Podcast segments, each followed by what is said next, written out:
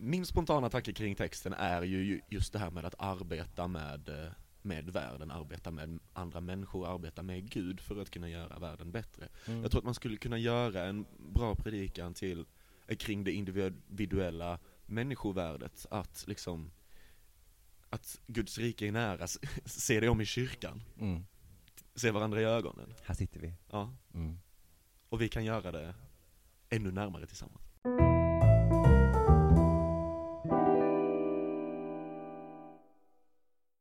Hej och välkomna till denna veckans podd. Mitt namn är Jonas eh, och idag ska vi prata om den kommande söndagen som är den andra advent.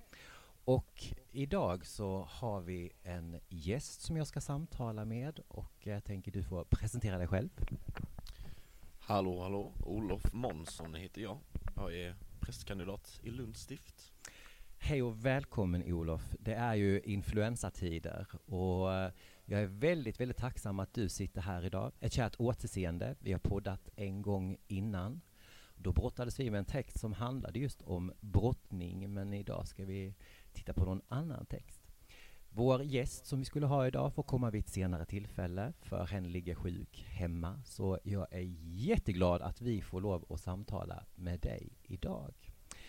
Till er som lyssnar, som eh, det är första gången, så vill jag bara säga hej och välkomna till eh, Tolkning pågår. Vår eh, app, eh, eller vår, eh, vår podd kan man ladda ner genom Acast, den appen om du har det. Vi finns också på vår hemsida. Man googlar bara på Tolkning pågår så kommer man till oss. Andra advent. Mm. Och vi har precis gått in i ett nytt kyrkoår och det är andra årgångens texter. Och jag tänker, vilken var i evangeliet är det vi ska dyka ner idag? Vi ska dyka ner i Matteus evangeliets trettonde kapitel. Okej. Jesus lät dem höra en annan liknelse. Himmelriket är som ett senapskorn, som en man sår i sin åker. Det är det minsta av alla frön, men när det har växt upp är det större än alla örter och blir till ett träd, så att himlens fåglar kommer och bygger bo bland grenarna. Han använde också en annan liknelse. Himmelriket är som en surdeg som en kvinna arbetar in i tre mått mjöl. Till slut blir allt sammans syrat. Allt detta sade Jesus till folket i liknelser, och han talade enbart i liknelser till dem. Ja, vad har vi för eh, eh, tema den här söndagen också? För andra söndagen i advent är det Guds rike är nära. Mm. Och det är ju det lite grann som man säger finns i rörelsen i adventstiden. Det här att Guds rike börjar närma sig i och med att vi börjar närma oss eh, eh, juletiden med eh, Jesus födelse, frälsaren som kommer, profetian som ska ska vi heter det besannas och bekräftas eh, genom att Gud ska bli människa hos oss, med oss. Eh, det är lite spännande, alltså tycker jag, det här med eh, när det är liknelser. Jag själv kan tycka väldigt mycket om liknelser. Eh, så här, jag kanske är, jag vet inte om det är jag som är lite extra dum som, som människa. Så jag, jag tycker det kan vara rätt så skönt när man att man får någonting förklarat eh, på något annat sätt. Alltså det är ett pedagogiskt anslag är det ju att få en liknelse till sig. Men det kan också vara väldigt provocerande tycker många, precis som att eh, eh eh, Tror du inte att jag förstår? Vad, vad tänker du om de här Jesusorden? Är de till en, eh, en hjälp eller kan de vara provocerande? Jag tror att, eh, som mycket annat Jesus säger, så kan det upplevas på båda sätten, självklart. Men jag tror att för oss människor så är liknelserna väldigt, väldigt viktiga. Att i, i det här som vissa upplever som ett neddummande av, eh, av tron, eh, så finns det någonting väldigt mänskligt. För att i slutändan så måste vi landa i att vi vet inte hur himmelriket är i det här fallet. Vi vet inte hur det kommer bli, hur det varit. Vi vet bara det som finns här på jorden. Vi, vi vet om att senapsfröet växer upp och blir ett stort träd som fåglarna kan bo i. Vi vet om att surdegen blir jäst när man bearbetar den. Ja, men jag tänker också det här med att kan, kan liknelser bli inaktuella? För har, har, har gemene man, jag tänker att senapskornet eller senapsfröet är ju taget då liksom som en symbolik för att det fröet är så extremt litet. Det är så litet, så av det minsta, minsta, minsta lilla frö som knappt syns kan det bli alltså väldigt stora konsekvenser som, eh, som äh, bär gott. Äh, och surdegsbröd vi i vår eh, eh, baktradition så har det kommit in rätt så sent. Alltså det har blivit mm. populärt med surdeg så man har liksom inte, inte haft någon koll. Men för många människor har det varit väldigt väsentligt just det här med och kunskapen om surdeg. Jag vet jag jobbade en gång och tog emot flyktingar eh, mm. från Balkanländerna. Och där var det liksom nästan alla kvinnor som kom hade ett litet, litet, litet tygknyte i sin ficka där man hade med sig en, en, en liten surdegs eh, eh. Mm. För när man tillsätter den eh, till den nya degen så sprider sig liksom surdegen liksom, alltså, och, och blir då eh, försurad så att säga. Mm. Sen sparar man alltid en del till nästa så man behöver inte sätta ny surdeg hela tiden utan man använder sig av dem, den bakteriekulturen. Så att det, det, det är liksom ibland så får man nästan förklara för att det kan ju också bli, komma från en annan tradition. Det kan också komma från, eh, blivit inaktuellt, att folk inte längre har koll på hur stora fröna är egentligen. Ja, och det tror jag du har rätt i. Verkligen med det här med senapskornen. För att nu har jag arbetat med konfirmander väldigt länge. Jag är, jag är, ska fylla 25, har varit konfirmandledare sedan jag var 15, så 10 år, majoriteten av mitt liv nästan. Och eh, när man säger senapskorn, då är det ju nästan ingen som får bilden av ett senapskorn i sitt huvud. De har ingen aning om hur stort det är. Så att absolut att de här liknelserna som finns i Bibeln kan bli daterade för gemene man, mm. även om de fortfarande är viktiga. Mm. Det finns en studie man gjort i eh, Stockholms tunnelbana, där man eh, om och om igen eh, tog, eh, tog människor som man höll upp dörren för i vid tunnelbanan och så log man till dem. Och eh, man såg att, ja men gjorde man det för någon så gjorde de ofta det för nästa person och, och personen därefter gjorde det för nästa person och detta spreds i sju led. Gjorde man däremot tvärtom och slog igen dörren för näsan på dem så eh, visst, de blev sura och kanske smällde igen dörren för nästa person också. Och eh, det spred sig också, men inte i lika många led. Det var tre led där.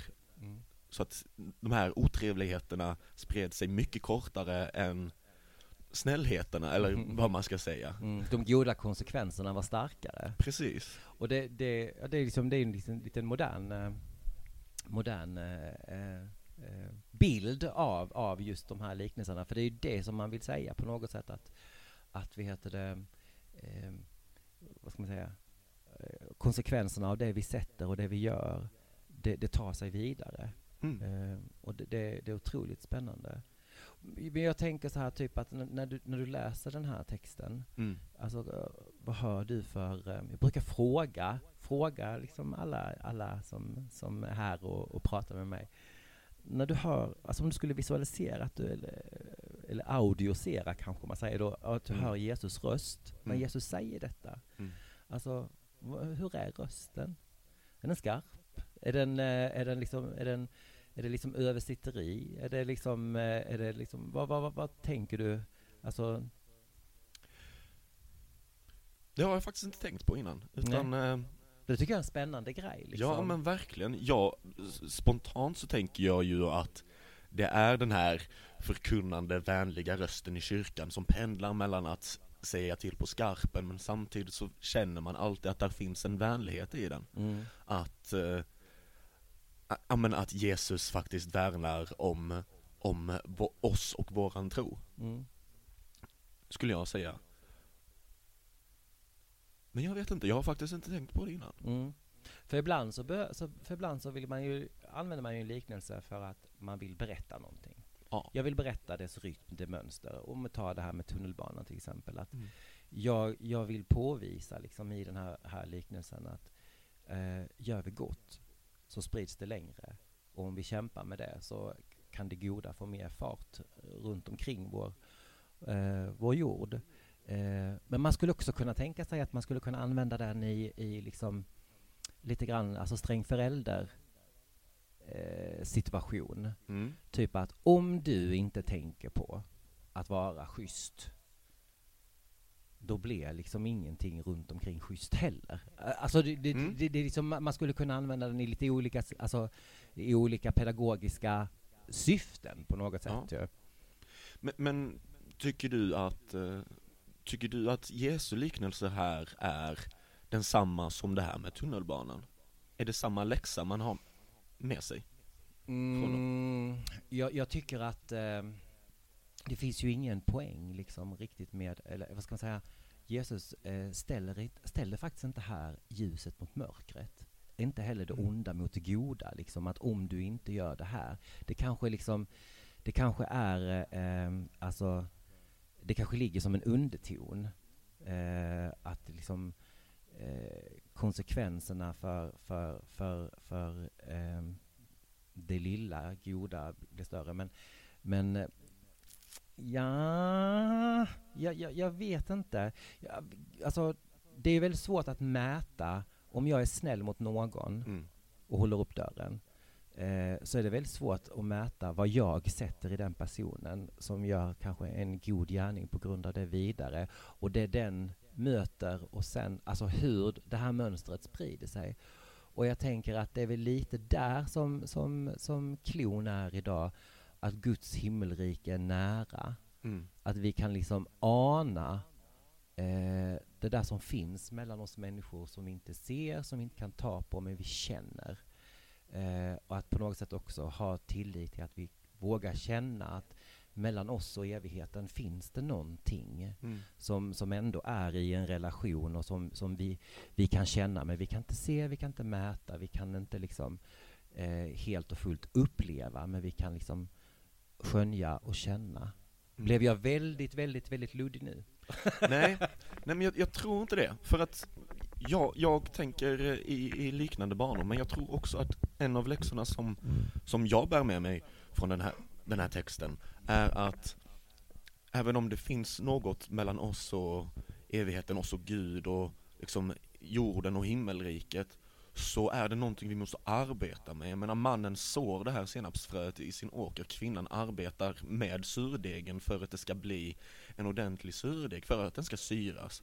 Och också det här att det nämns både män och kvinnor tycker jag är väldigt viktigt. Att himmelriket är någonting för alla. Himmelriket kan alla arbeta med och bidra till. Vi kan alla bidra här på jorden för att värna livet och för att ta hand om varandra.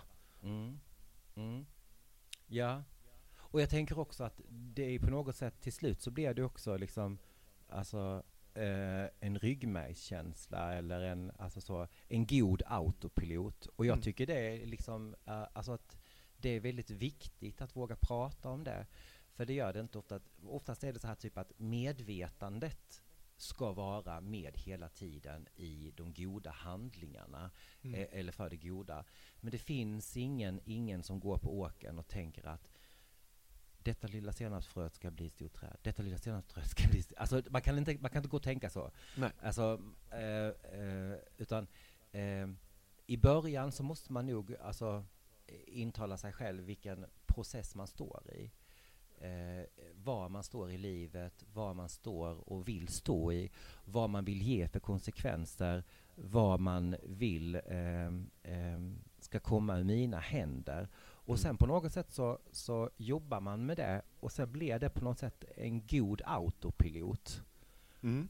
Alltså jag går inte och tänker liksom att jag ska kanske le och nicka lite grann och hälsa på människor jag möter. Men jag jobbar med det för att få det liksom in i ryggmärgen Mm. på något sätt. Eller, jag, tror, jag, tror vi kan, Ja. jag, jag tror vi kan liksom, vår, vår, vår lägsta nivå kan bli rätt bra. Ja. Och, men vi måste, precis som du säger, jobba med det. Men det måste också få lov att bli en god autopilot på något sätt. Ja, ja men självklart. Och jag tror att det är, det är någonting som är helt fantastiskt i, i, eh, i, i, i det liksom kristna sätt, sättet att tänka tycker jag. Att man, man ska reflektera och tänka på vad det är man gör.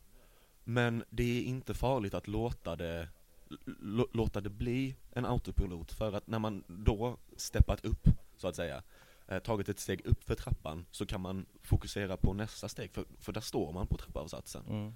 Mm. Och eh, nu försöker jag inte värdera moraliska handlingar eller så här men att vara en god människa kan vara så väldigt mycket. Ja. Som du säger, att bara le till någon på gatan eller att Hålla någon i örat. hålla någon i örat, precis. Måste Hjälpa också någon- vara salt för varandra, tänker jag. Precis, Mm. precis. För annars utvecklas vi ju faktiskt inte som människor. Nej, och det, det är lite grann det liksom, jag jag tänkte på det, alltså när du sa det att Jesus kan vara alltså, skarp och precis som rösten i kyrkan så ibland så, så, vad ska man säga, vill man fega ur Mm. ur det. För man tänker att liksom, eh, kyr, alltså kyrkan kommer från en historia där kyrkan, alltså Svenska kyrkan har haft makt. Och, och har man makt och det man säger så är det det som gäller. Så är det inte idag, men det är en del av den historien som har varit och så tror jag det är för alla. Eh, eh som, som på något sätt om det gäller liksom eh, alla som har, har, har haft det ansvaret så måste man också tänka på var man kommer ifrån och, och hur man säger det. För det spelar också roll vem som säger någonting också, tänker jag. Mm. Eh, men, men det står ju också i Bibeln här och, och tittar vi på eh, eh, eh, vår biskop eh, i Lundstift Ja. så har han också eh, ordspråket jordens salt. Ja. Att det finns också någon form av omtanke att liksom stoppa, precis som vi Visst, vi, vi stoppar våra barn till att springa ut på bryggan på djupt vatten om de inte kan simma. Alltså vi, Mm. måste, alltså, vi måste värna varandra och, och gränssätta varandra ibland. Och man, just eh, i liknelsen salt så måste vi kunna vara varandras sälta också. Mm. Och ja men Johan säger det också att eh, i gudstjänsten så återfår vi ofta vår sälta liksom. Mm. Att vi, eh, vi genom Gud kan vara för varandra. Precis. Jo, biskop Johan är, eh, är eh, eh, han har valt ett spännande ordspråk Mm, också som verkligen finns att, att, att jobba på. N- när jag tänker, jag brukar också fråga eh, mina samtalspartners som jag har här, det här bibelstället, Mm.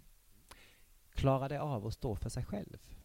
Jag tänker, eh, jag har sagt det, alltså om du skulle liksom kopiera det och klippa ut det och, och dela ut det till människor, klarar det av att stå för sig själv?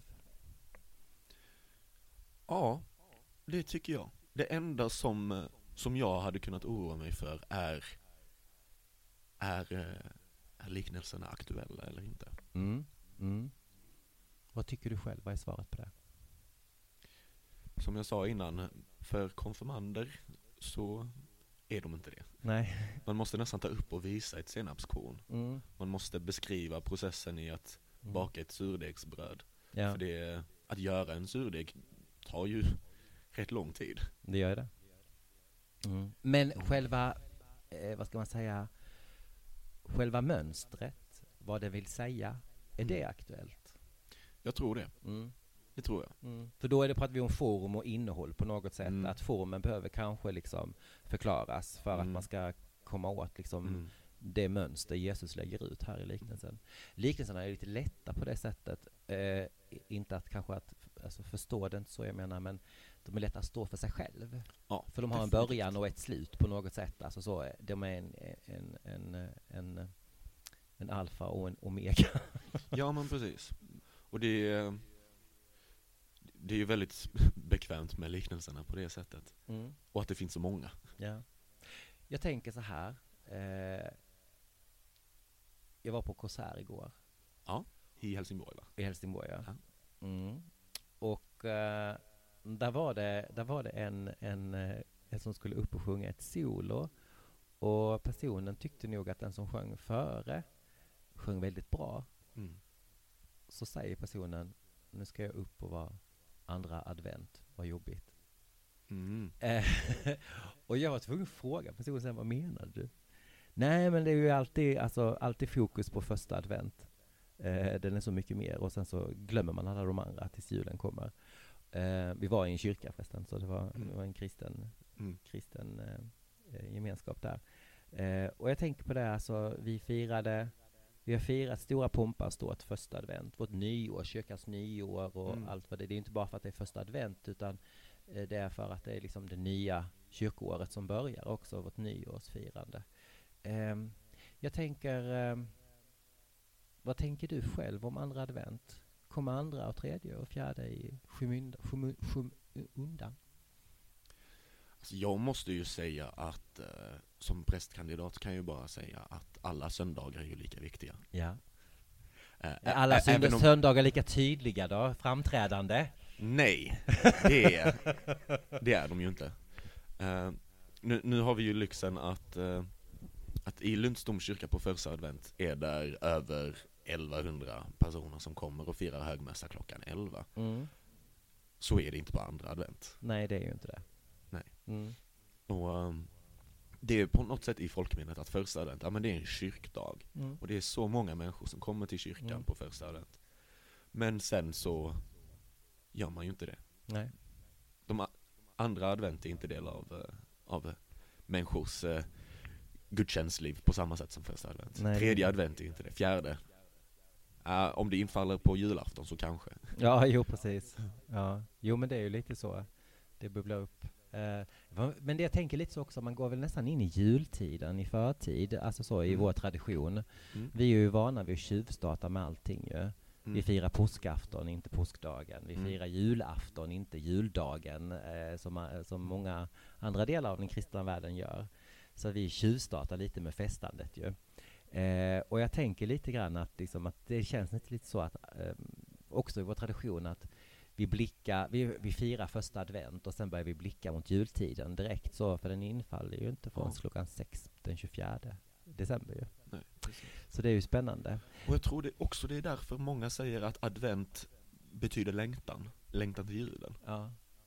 Att man längtar så mycket så att julen är, julen är här. Precis. Så det, men en sista, sista, sista fråga då Ja. eh, i vårt samtal. Och det är sånt här, om du får då liksom, det är ju, det är ju snart jul då va? Och det innebär ju då liksom att man får också får önska sig någonting, en liten önskelista. Mm. Och jag tänker så här, vad skulle du önska att predikanten tog tag i på söndag? Vad, vill du, vad, vad skulle du vilja, om du, om du fick önska? Vad skulle predi, predikanten predika över den här texten? Hur lång betänketid har jag? Typ fyra sekunder. Okej. Min spontana tanke kring texten är ju ju just det här med att arbeta med, eh, med världen, arbeta med andra människor, arbeta med Gud för att kunna göra världen bättre. Mm. Jag tror att man skulle kunna göra en bra predikan till, eh, kring det individuella människovärdet, att liksom att Guds rike är nära, se det om i kyrkan, Mm. Se varandra i ögonen. Här sitter vi. Ja, Mm. och vi kan göra det ännu närmare tillsammans. Åh, åh, vilken fin avslutning det blev, vad bra det blev. Eh, åh, där har vi ett bra predikutkast eh, för hela Svenska kyrkan eh, nu till söndag. Eh, jag ska inte förstöra den känslan du tog oss in i just nu, Olof, utan eh, eh, tack snälla för att du kom och gästade oss här idag. Tack Eh, för att jag fick vara här. Ja, och vi får väl önska allihopa som lyssnar en jättehärlig fortsatt trevlig adventstid och en god advent. En god advent till er. Hej då! Hej då!